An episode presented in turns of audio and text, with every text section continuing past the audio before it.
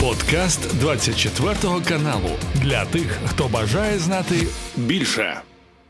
На календарі в нас 26 липня, середа, і це традиційне зведення з нашим військовим експертом, полковником збройних сил України Романом Світаном. Пане Романе, вітаю і кажу вам слава Україні. Героям слава, бажаю всім здоров'я. Ніч з 25 на 26 липня, точніше, вечір 25 липня, знову було неспокійно, пане Роман, в Криму. Окупаційна влада повідомляє, що в частині міста Євпаторії зникло повністю світло, і, начебто, атакували.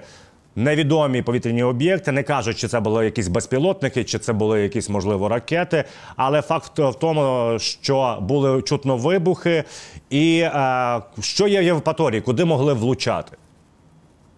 В Евпатории там есть несколько военных объектов, одних, один из которых это ПВО, зенитно-ракетные комплексы, которые стоят под Евпаторией. И вот для того, чтобы вывести, допустим, зенитно-ракетный комплекс на, на, на короткое время из эксплуатации, можно ударить по сети, которая, которая она подпитана. Все ЗРК, в основном стационарные, они запитываются сначала от сети, а есть у них аварийные источники электроэнергии, на которые переходят на дизель-генераторы. И вот для того, чтобы, допустим, там на несколько, даже секунд, десятков секунд, минут ЗРК вышел из строя и не перестал видеть, закрыл глаза, называется, то можно ударить по распределительному трансформатору, который питает этот ЗРК, Пока он переключится на э, генератор, есть время, чтобы пройти, прошли основные, допустим, или ракеты, или беспилотники.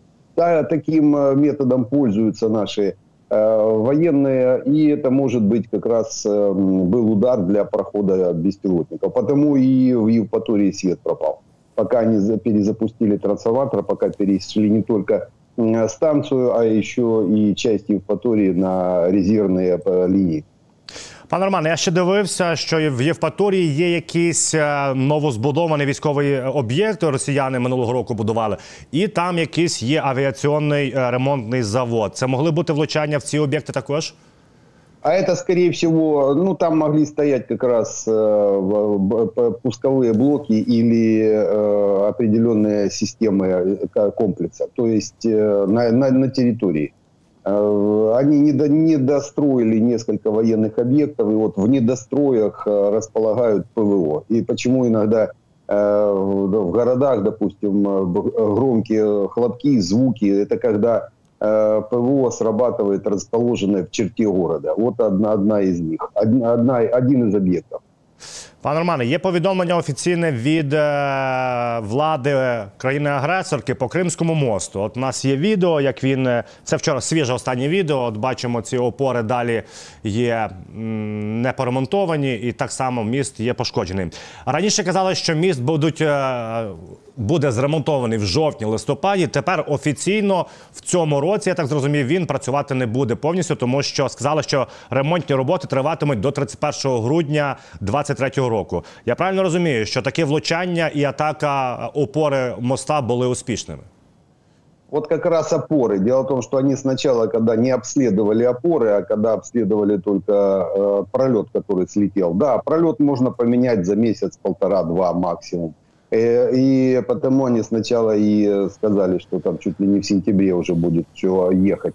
А когда, скорее всего, обследовали опоры, э, то э, определили, что сами опоры повреждены. А вот опору уже восстановить не так просто, потому что там напряженный бетон, там специальные э, технологические процессы, которые по времени занимают очень много, ну, то есть времени занимают очень много. И потому, скорее всего, в этом году действительно эти опоры, по крайней мере, работать уже не будут. Остается железнодорожная ветка, вот ЖД-ветка нужно добивать, эм, ловить. Э, оптимально это поймать поезд э, беспилотниками. Поймать поезд, поджечь поезд на, э, на ветке, поезд с топливом. Лучше поезд с топливом. Ну, можно, конечно, и с боеприпасами, но не всегда можно подорвать боеприпасы. А вот э, цистерны с топливом поджечь и дальше будет примерно та, та же картина, как и в прошлом году. На определенное время, на те же э, несколько месяцев, э, мост железнодорожный будет выведен из строя. А это как раз основная задача. Не разрушить, разрушить мост, это мы потом разрушим, когда подойдем к Керчи на металлолом. А вот э, сейчас повредить его с э, долей вероятности как минимум на полгода, чтобы он не мог выполнять свою функцию. Вот этого будет достаточно. Це ще не все по Криму, пане Роман, тому що вчора, е, одразу після нашої з вами розмови, Ріа Новості передали наступне: що в акваторії Севастополя, не в акваторії, орієнтовно від берега десь 370 кілометрів. Я не знаю, в якому це напрямку. Ось десь ось так, 370 кілометрів.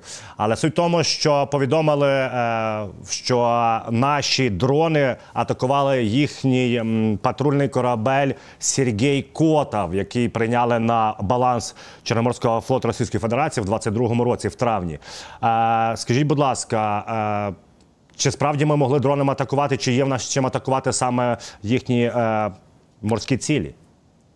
У нас есть надводные дроны, подводные дроны, ну, естественно, авиационные. Оптимально корабль атаковать либо надводными дронами, которых достаточно, Э, вот эти дроны, которые в прошлом году атаковали корабли, 29 октября, по-моему, прошлого года атаковали э, корабли э, в Севастопольской бухте. И эти же дроны атаковали, недавно атаковали Керченский мост. Вот они создали, мягко скажем, неприятность для россиян по Керченскому мосту. Это дроны производства э, двух наших силовых э, органов, это военно-морского флота и службы безопасности Украины. Вот они в тандеме производят эти дроны и выполняют боевые задачи. Потому могли они атаковать э, судно российское. И у нас уже есть на боевое дежурство стали дроны ТЛК, толоки так называемые, их называют. Э, там есть дроны до тысячи километров, которые могут идти. И, в принципе, это один из, э, ну, можно сказать, такая торпеда, управляемая торпеда э, с большой дальностью хода, которая может выполнять боевые задачи. Она у нее только над поверхностью антенна может выглядывать, и все, она в основном идет под водой. И такого рода дроны, они как раз противокорабельные, потому что бьют в, ниже ватерлинии, корабль э, затапливается, если хороший заряд. И вот, э, я думаю, э, уже они стали на боевое дежурство и начинают выполнять боевые задачи. И в ближайшее время мы услышим удары по российскому флоту, если он будет выходить в Черное море. Крейсер «Москва» уже заждался, заждался угу. своих подчиненных у себя. Давно кофейку не пили на дне Черного моря. Я думаю, этот, этот, э, этот процесс надо повторять уже. Пане Роман, ще поговоримо про територію Росії, про їхню майже повну мобілізацію. Але давайте спочатку по фронту пройдемося. Почнемо з роботини. Е, самі пабліки російські повідомляють, що вранці ми почали атаку. Е, ну, по-перше, не кажуть, що бої вже тривають безпосередньо на околицях Роботини, і вранці наші Бредлі леопарди почали атаку їхній позиції. Е, давайте нагадаємо, що нам дає е, захід в місто Роботине і куди далі ми можемо рухатись. Ну, я не думаю, что мы будем в саму Работино заходить. Ага. Надо двигаться, да, надо двигаться чуть западнее Работино. Там есть определенная карта высот. Если их посмотреть, вот по высотам надо идти. Работино чуть в низине а Оно освободится естественным путем, можно так сказать. Когда мы начнем двигаться дальше, Работина будет в оперативном котле, и россияне убегут э, примерно так же, как они сейчас убегают из Клещеевки, Андреевки, вот, э, из э, того же Бахмута с некоторых позиций, понимая, что оперативное окружение – это еще хуже, чем простое окружение. Там хоть сдаться можно, а когда огнем поливается э, любое движение, тогда уже очень сложно жить на этой территории. Потому я думаю, движение, которое сейчас происходит, оно там грамотно выбрало направление, общее направление в сторону Токмака, но по высотам. По высотам э, там есть маленькие, правда, превышения, то есть это не Донецкие горы, конечно, там превышение 10 метров, 15 максимум. Но, тем не менее, это дает свое преимущество, особенно в тактических боях. Пане Роман, ви згадали от про Кліщівку, Андріївку. Давайте йдемо до Бахмутського напрямку. Там справді є дуже хороші для нас новини. Вже наперед скажу, що є в нас і не дуже новини з фронту. Так от. Бачимо, ми просунулися і Кліщівка, Андріївка, і Курдюмівка фактично вже е, є під контролем збройних сил України. Ну як мінімум, вони в сірій зоні, і росіяни його не контролюють. Що кажуть наші бійці безпосередньо? По Андріївці, що нам тут вдалося вибити ворога, а Кліщіївка фактично вони здали здають без бою, тому що тікають. Там є мобілізовані свіжі, які не мають ні моральних якостей, ні вміння воювати. І вони просто кидають своїх трьохсотих, двохсотих і покидають позиції. Захід в Кліщіївку, Андріївку і Кордюмівку каже Сергій Череватий, створює для нас. е, всі умови для напівоточення Бахмуту. Чи справді е, ми зможемо, як ви кажете, може оперативно оточити Бахмут по другій лінії оборони? Бо от повідомляють з е, Z-пабліки, що дру- друга лінія оборони йде в них по річці Бахмутка. Ну, основная, да, это основная линия обороны Бахмутка. Бахмутка сама, по с- ну, ка- река, она, понятно, она в самой низине находится. И здесь, получается, она режет э, две э, гряды, э, западную и восточную. Вот западную гряду мы сейчас по высотам проходим. Э, Именно выход, э, правильный, грамотный построенный маршрут выхода по высотам в, в обход того же Бахмута по югу, обход Клещеевки и Андреевки, сейчас будем подходить к той же Курдюмовке, потому что любое, любое село практически находится в низине, находится между двумя высотами. Так вот, мы эти высоты берем, естественно, село или поселок или город, э, он, э, по- получается, после этого уже попадает в опе- в оперативное так называемое окружение, когда любое, э, когда артиллерии мы можем контролировать вход-выход и сделать невозможным нахождение на дальней территории врага. Потому он уходит. М, Россияне, они, конечно, ну, не полные. Иногда там случаются моменты с просветления разума, потому не всегда лезут э, вот уже в убийственную э, ситуацию. Потому и ушли они с э, Андреевки, уходят с Клещеевки как раз из-за этого, из-за того, что мы с юга, с севера заходим по высотам, и им приходится уходить. То же самое будет и с Бахмутом. Но вот просто надо понимать, вернее, надо видеть саму карту. Вот Бахмутка, она вот эти две делит эти две гряды, но она же делит и Бахмут. Э, То есть часть Бахмута на западной стороне, мы сейчас его обходим, вот западную часть Бахмута мы об- обходим по высотам. А восточная часть Бахмута, ну это в основном там э, частный сектор и часть промзоны, она находится на восточной стороне, это уже низина, но дальше начинается следующая гряда.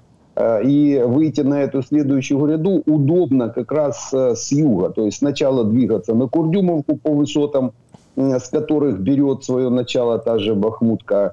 Э, Дальше двигаться в сторону Горловки и возвращаться обратно на север уже по второй гряде, э, вот э, по восточной гряде, которая восточный берег э, Бахмутки. То есть вот такое, так- такую тактику вы, выбрали наши командиры, грамотную, правильную тактику м, движения по высотам. И как раз иногда даже вроде как в обратную сторону, то есть сейчас двигаемся от Бахмута на юг, но в конце концов, когда пе- пе- уже перейдем на высоты на правом берегу э, Бахмутки, будем двигаться по той же Бахмутке, только с правой стороны по высотам, подойдем к Бахмуту в тыл э, врага, то есть рассечем э, Бахмут, отсечем от Попасной. Вот э, по карте высот э, будет хорошо видно эту э, восточную гряду, э, восточный берег Бахмута.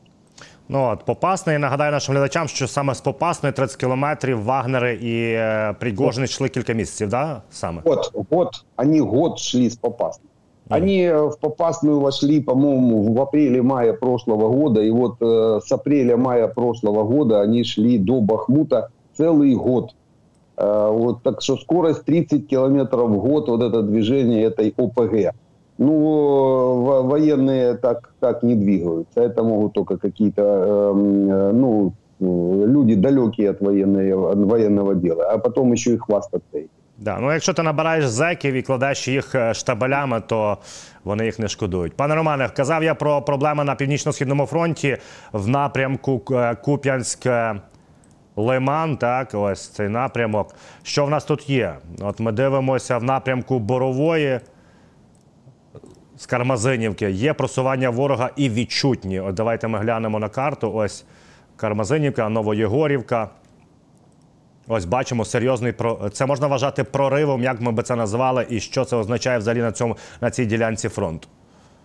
Это э, реально серьезное движение, там э, чуть ли не на 10 километров э, продвинулись россияне по низине. Ситуация у них, ну вот после этого продвижения, они не улучшили ситуацию, они свою ситуацию как раз ухудшили, потому что сейчас голова этого, этой колонны, если так можно сказать, mm-hmm. она попадает под фланговые удары Э, наших войск. Потому это может быть и такой маневр э, местных руководителей оперативного уровня для того, чтобы потом э, отсечь эту голову или просто расстрелять в движении. Сейчас туда зашли снаряды кассетные, и вот сейчас их можно будет уничтожать с трех сторон. То есть они сами, получается, лезут в котел. Э, в, как минимум оперативной. То есть вот эта голова колонны находится сейчас в оперативном котле, так как мы с юга можем ее расстреливать, с севера можем расстреливать и с запада. Э, скорее всего, этим и пользуются сейчас наши эм, э, военнослужащие, которые на, на этом участке находятся. Но в, когда по карте смотришь, то вроде как вызывает какое-то Э, маленький вопрос, но реально такие движения э, не страшны, когда они вот э, разрез, идет как, как разрез. То есть они пытаются разрезать как-то клином идти, а не, не фронтом, так как для фронтального движения у них не хватает сил, средств и умений. А вот здесь уже большая проблема такого рода продвижения, потому что не всегда э, укрепляются фланги, там очень сложно фланги укрепить, так как э, да, довольно-таки э, водянистая почва, если так можно сказать, там озеро на озере, посадка на посадке, то есть очень сложно двигаться. В режиме активной обороны, да, возможно, хорошо обороняться, вот то, что наши сейчас делают, наши войска – Туда сейчас подтянуты дополнительные части, в основном артиллерия, а вот как раз для выполнения э, задачи уничтожения этой колонны. Я думаю, дальними средствами мы ее потушим. Это, это движение. Либо будет принято какое-то другое решение в зависимости от оперативной обстановки и от, от наличия сил и средств. Очень важно сейчас не ввести в бой туда э, стратегические резервы, а это как раз добивается. Россияне не добиваются чтобы мы э, для того, чтобы вот такую э, вот такое выдвижение россиян, мы сейчас его купировали, они добиваются, чтобы мы туда ввели стратегические резервы, которые нужны будут сейчас на Запорожском или Херсонском, или на Новокаховском, который скоро уже откроется, скорее всего, еще один фронт, о котором мы говорили уже, подсыхает э, Каховское водохранилище, и там можно будет двигаться в ближайшее время. То есть для того, чтобы мы туда не пошли, вот они пытаются создать эту проблему. Но эта проблема больше для них – потому что им приходится свои стратегические резервы э, полить для того, чтобы вот такие продвижения, по крайней мере, делать. Хотя стратегических э, задач, вот какого-то движения, там абсолютно никаких нет, потому что чуть дальше, несколько десятков километров, любая колонна упрется в Оскол, в Оскольское водохранилище или в Северский Донец, и они, мы им просто не дадим расползтись с севера. Там у нас хорошая стратегическая оборонительная позиция. Вот э, Северский Донец и Е. Е, пане Романе, до речі, ви згадали про Херсонський напрямок е, і про те, що тут вже підсохне вода, і ми можемо розпочинати тут якісь маневри. Чи можемо ми вже зараз говорити, що першочерговим планом збройних сил України по наступу і контрнаступу це саме було форсування Дніпра і лівий берег? Саме тому росіяни підірвали дамбу.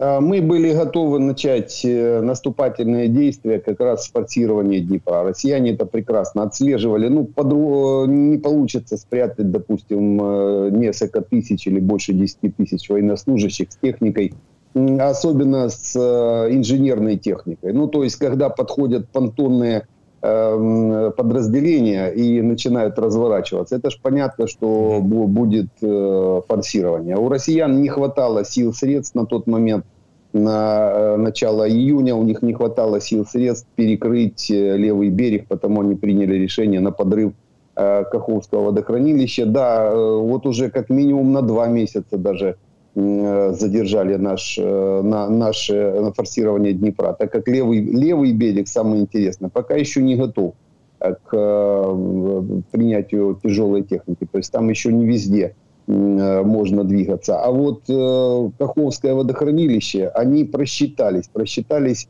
скорее всего, с количеством солнечных дней, так как э, по всем расчетам гидрологов, а они точно были у россиян э, после подрыва Каховского водохранилища, там ил должен просыхать ну, чуть ли не год.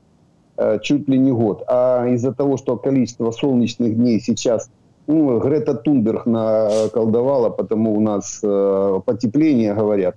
А сейчас количество солнечных дней очень большое, и солнце прожаривает э, где-то уже ну, сантиметров 30 уже прожарена ила, то есть корка и лежит. Тяжелая техника может и не пойдет, но легкая, легкая броня уже может двигаться. Потому мы у нас э, с помощью россиян, получается, и из-за их просчетов они, наверное, гидрологов уже расстреляли, э, те, которые им давали эти данные. Э, сейчас подсыхает, э, очень быстро подсыхает э, водохран... э, дно водохранилища. Хотя есть опасность, вот э, как только дождь проходит, и сразу этот ил размывается. То есть, э, ну, поймать нужно в, между дождями э, и выбрать определенный маршрут, можно двигаться. То есть, по большому счету, у нас сейчас несколько, больше сотни километров Э, есть фронт, э, на котором по, по левому берегу э, нет системы обороны такой, как, допустим, на Запорожском фронте. Я думаю, наше командування об этом прекрасно понимает, может скорректировать некоторые плани. Ну, до речі, кажете про потужну систему оборони росіян. Попри це є от о, е, оперативна інформація. Я читав телеграм-пабліки, поки ви е, говорили. В нас є вже закріплення Е, біля Старомайорська позиції безпосередньо перед самим містом. Ми не будемо зупинятися, бо ми вже і вчора з вами говорили, що Старомайорськ, е, Старомлинівка є вихід на плацдарм. Хід може бути на Волноваху, Донецьк або Маріуполь, Бердянськ. Теж хороші новини. Пане Роман, хотів би згадати територію Росії, тому що в Татарстані будують завод шахедів, і Сполучені Штати Америки кажуть, що це будівництво, де до речі, Росія залучає неповнолітніх і кажуть, навіть катує малих дітей, бо вони працюють не дуже швидко. Е, кажуть, що нам будуть дошкуляти дуже сильно ці дрони, і чи ми можемо прогнозувати, що власне через будівництво заводу. Е, наша е, інфраструктура енергетична і ця зима може бути дуже важкими. Как только началось строительство завода, так, так только в этот же день наши будановцы начали э, создавать планы, как его уничтожить. Поверьте, сейчас на этом строительстве работает очень много э, наших разведчиков, э, которые ну, сделают все, чтобы он не запустился вовремя. А тем более такого рода заводы, на которых производится военное оборудование, особенно то, которое взрывается, ну, то есть снаряды, э, так, так, так, ударные беспилотники, там очень много на месте э, готовы взрывчатки. Вопрос только, как до нее добраться, как ее подорвать. Э, я думаю, э, наша разведка, она показала себя с очень хорошей стороны. За последние 10 лет наша военная разведка вопрос этот решит. Э, сильно бы я не переживал все-таки по поводу этого завода, потому что это один, одна из основных целей будет э, наша. И даже сейчас, уже зная, где этот завод находится, э, уже начинают строить те беспилотники, которые тоже, в свое, когда это будет нужно, непонятно куда, они пройдут свой путь на уничтожение этого завода. Не будет он работать так, как хочется россиянам. С одной стороны, даже для нас это может быть и хорошо, э, если они переносят производство на свою территорию, нам просто легче будет до него добраться. В Иране сложновато. В Иране сложновато, там несколько заводов. В Таджикистане такой завод есть.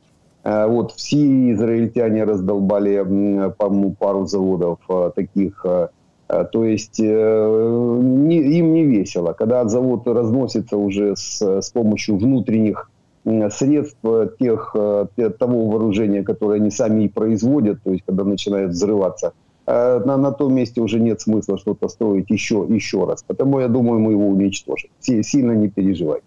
Пане Романе, з'явилася інформація, що в Сирії російський літак, це вже вдруге, тому що таке було і в Чорному морі. Е, атакував цей безпілотник розвідувальний е, Сполучених Штатів Америки МК-9 Ріпер і випустив сигнальні вогні і навіть пошкодив. Скажіть, будь ласка, для чого росіяни влаштовують ці провокації? США вже відреагували, сказали, що це неприпустимо. Ну але очевидно ніяких дій не буде. Але загалом для чого росіянам йти на провокацію безпосередньо зі Сполученими Штатами Америки?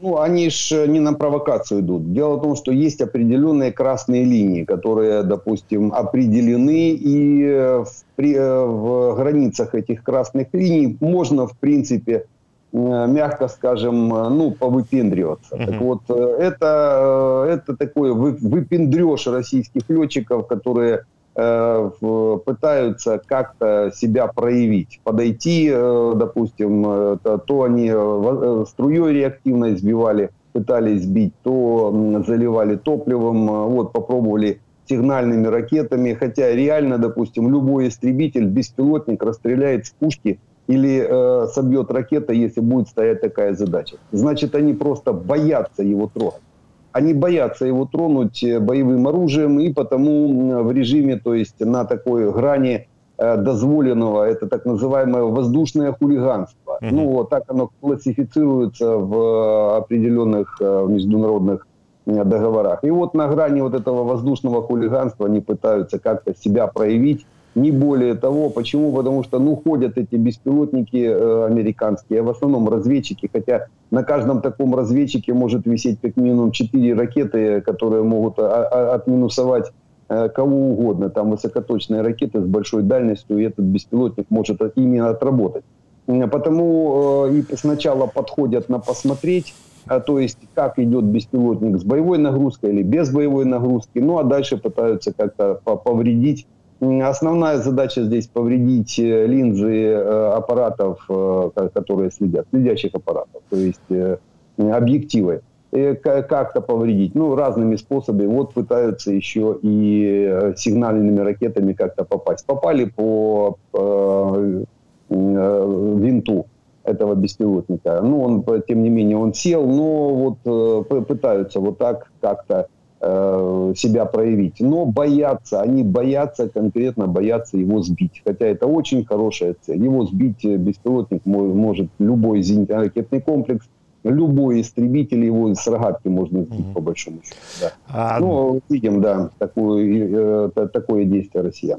До речі, вчора 38-ма бригада на східному напрямку десь збила К-52, цей алігатор, гелікоптер, е, потужна ціль. Ви вже про нього розповідали. І також е, офіційно наш генштаб підтвердив, що саме з боку е, в бік Андріївки, Кліщіївки ми застосовували касетні снаряди від Сполучених Штатів Америки. Саме вони нам допомогли і вибивати суперника ворога з. Е, їхніх опорних пунктів. Пане Роман, також є новина. Фактично, я так розумію, це оголошення другої повної мобілізації в Росії, тому що вчора е, Госдума прийняла кілька законів одночасно поспіль. Це збільшення Тобто вони обіцяли, що вони піднімуть прозовний вік. Вони його лишили 18-30 років. Також е, з'явилися регіональні якісь військові компанії. В них також буде більше е, штраф за те, що ти не сприєм не сприяєш роботі воєнкора, не не виїзд за кордон, якщо тобі прийшла повістка. Так так виглядає, що Путін готується до довгої війни. А, Путин готовится теперь э, уже понятно, э, э, после, особенно после саммита, после того, как сказали, когда нам не дадут ракеты и самолеты, уже понятно, что нас, наши партнеры готовят на следующую кампанию 2024 года, военную кампанию. То есть нам не дадут закончить войну в этом году, разбить российскую армию, готовят на следующую кампанию. Это все вплетено в общую э, предвыборную кампанию Белого дома. Э, а значит, и Россия будет готовиться к следующей, следующего года военной кампании. Почему Путин веселый сейчас такой? Он понял, что ему дадут еще пожить как минимум до лета следующего года, а может еще и переизбраться. И это может быть. Потому он уже начинает готовиться к Э, призыву и к ведению этой кампании. Ему надо будет э, где-то 200-300 тысяч человек, то есть опять те же 200-300 тысяч. Э, скорее всего, в ближайшее время будет объявлена либо объявлена мобилизация, либо она пройдет в режиме закрытой, только с увеличением призыва как такового, так как они уже обелетили, можно так сказать, большое количество российских потенциальных военнослужащих. Теперь только вопрос их призвать и не дать им разбежаться. Вот эти все механизмы, которые мы сейчас видим, это как раз для этого. Не дать разбежаться, потом призвать. Э, скорее всего, это будет э, ближе к сентябрю. э, та- такого рода призыв. Мы его услышим, увидим. И подготовка где-то 200-300 тысяч на весну следующего года, это под летнюю кампанию. Будут пытаться они удержаться в Крыму, удержаться на Донбассе, но в конце концов удерживаться они будут, если у них получится, по госгранице Украины. Потому что в следующем году, исходя из этих всех планов, которые э, видны, уже невооруженным глазом видны, э, к следующему году э, она будет, российская армия будет уничтожена, и мы, займем, мы выйдем на госграницу. Но это все будет подвязано под э, следующего года э, Вашингтонский саммит НАТО, в котором, на, в котором нас наконец-то пригласят в НАТО. Ну а прием в НАТО, скорее всего, будет уже в 2025 году в Нидерландах. Э, Это уже на, евро, на европейской территории. Европейское государство принимается в НАТО на европейской территории. Пане Романе, дякую вам за це зведення. Нагадаю, що сьогодні 26 липня, сьогодні 58 років виповнюється е, голо- е, командувачу сухопутних військ генерал-полковнику Олександру Сирському. Вітаємо з днем народження. Дякуємо за його роботу. І ми прекрасно знаємо, і ви самі розповідали не раз, як вправно він діє, особливо на східному напрямку. Це був подкаст для тих, хто бажає знати більше. Підписуйся на 24 канал у Spotify, Apple Podcast і Google Podcast.